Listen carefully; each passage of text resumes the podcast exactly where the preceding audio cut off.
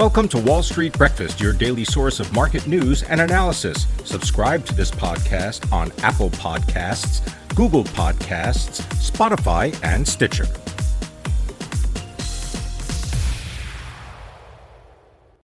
Good morning. Today is Monday, February 14th, 2022. I'm Pimm Fox. Coming up, our top stories include new car prices accelerate U.S. poultry producers worry about avian flu, and U.S. Canada trade reopens. Those stories and more. But first, let's get caught up on markets. Equity futures are pointing to a lower open, with S&P 500 futures off nine tenths of a percent. Nasdaq Composite futures they're down more than one percent, and Dow futures are lower by eight tenths of a percent. The yield on the 10-year U.S. Treasury is 1.93 percent. Oil is $94 a barrel. Natural gas prices are up more than 5% in the U.S. and nearly 9% higher in Europe. Bitcoin is $42,000 and gold trades at $1,857 an ounce. The dollar is stronger versus the euro, the Japanese yen, and the British pound. At midday, the Europe Stoxx 600 is down nearly 3%. In Asia, Japan's Nikkei 225 fell more than 2%, while China's Shanghai Composite lost 1%. Stocks making moves before the bell include Splunk. The shares are up more than 10% on a report that Cisco Systems made a takeover offer of more than $20 billion for the data analytics software company. Coinbase stock is down nearly 2% after its Super Bowl ad that included a QR code that would send viewers to its website and offered $15 in free Bitcoin for signing up, forced the company to slow down traffic to its website. Carnival shares are down 3%. Norwegian Cruise Line is down 2.5%. Nvidia is off 3%. And Tesla is lower by 2%. The shares of Goodyear Tire and Rubber, they're up 2.5% after falling nearly 30% on Friday after the company's earnings report.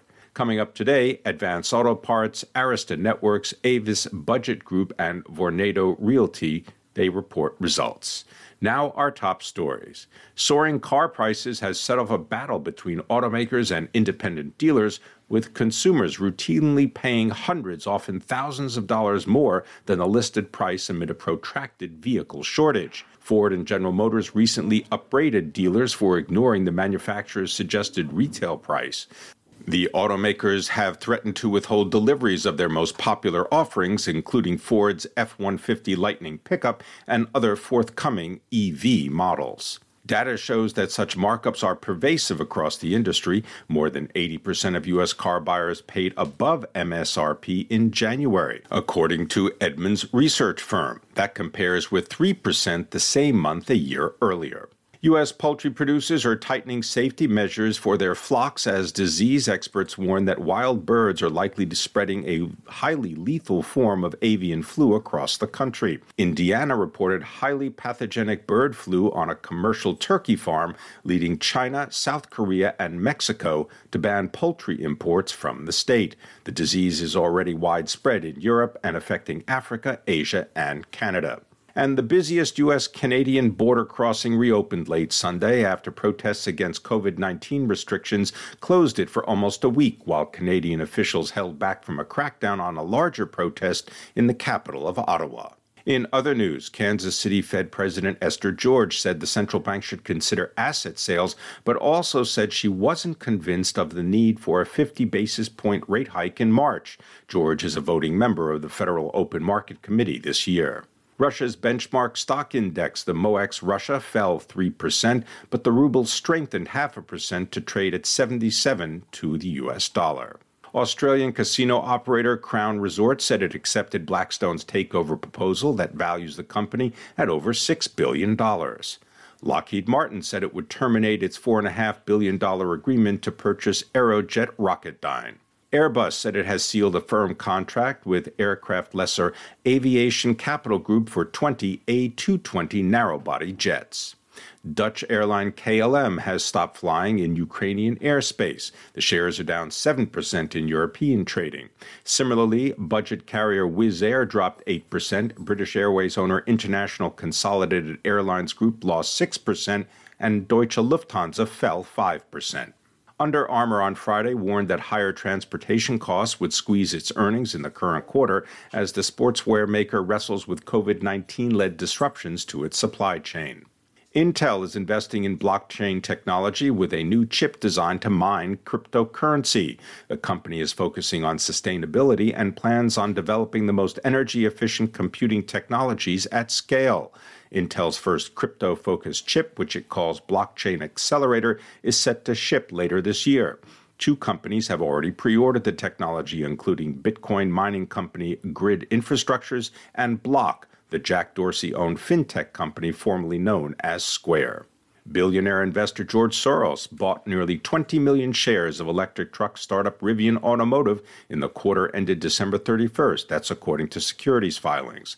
H&R Block's tax prep software made voluntary contributions on behalf of unsuspecting taxpayers to a new state fund that donates to political campaigns. That's according to the New York Post. Video game sales fell year over year in January for a third consecutive month. Overall sales dipped 2% from January 2021, according to NPD Group. Video game content sales fell 4%, while hardware sales jumped more than 20%. Nearly 90% of executives expect mergers and acquisitions will increase or at least stay the same as last year's despite high prices. That's according to a Bain & Company survey. Goldman Sachs is lowering its forecast for the broader market in the face of seven expected rate hikes and higher treasury yields. The company lowered its year-end prediction for the S&P 500 to 4900, down from 5100, while the rates team boosted its expectations for the 10-year treasury yield to two and a quarter percent. Uber customers will eventually be able to use Bitcoin to pay for their trips, according to the ride hailing app's CEO. SpaceX boss Elon Musk said that the first ever orbital flight of his Starship rocket could take off as early as this March. And philanthropist Julia Koch, the widow of billionaire industrialist David Koch, is looking to sell the couple's Manhattan apartment for roughly $60 million. And the Los Angeles Rams defeated the Cincinnati Bengals to win the Super Bowl in 2022. At 7 a.m., equity futures are pointing to a lower open with S&P 500 futures down nine tenths of a percent. NASDAQ futures, they're lower by more than 1%, and Dow futures are down eight tenths of a percent. The yield on the 10 year Treasury is 1.93%. Oil is $94 a barrel. Natural gas prices are up more than 5% in the U.S. and are nearly 9% higher in Europe. Bitcoin trades at $42,000, and gold is $1,857 an ounce. Coming up, Advance Auto Parts, Arista Networks, Avis Budget Group, and Vornado Realty report quarterly results. Thanks for listening and have a successful day. That concludes today's Wall Street Breakfast. Thank you for listening. For the best news and analysis on the web, go to seekingalpha.com.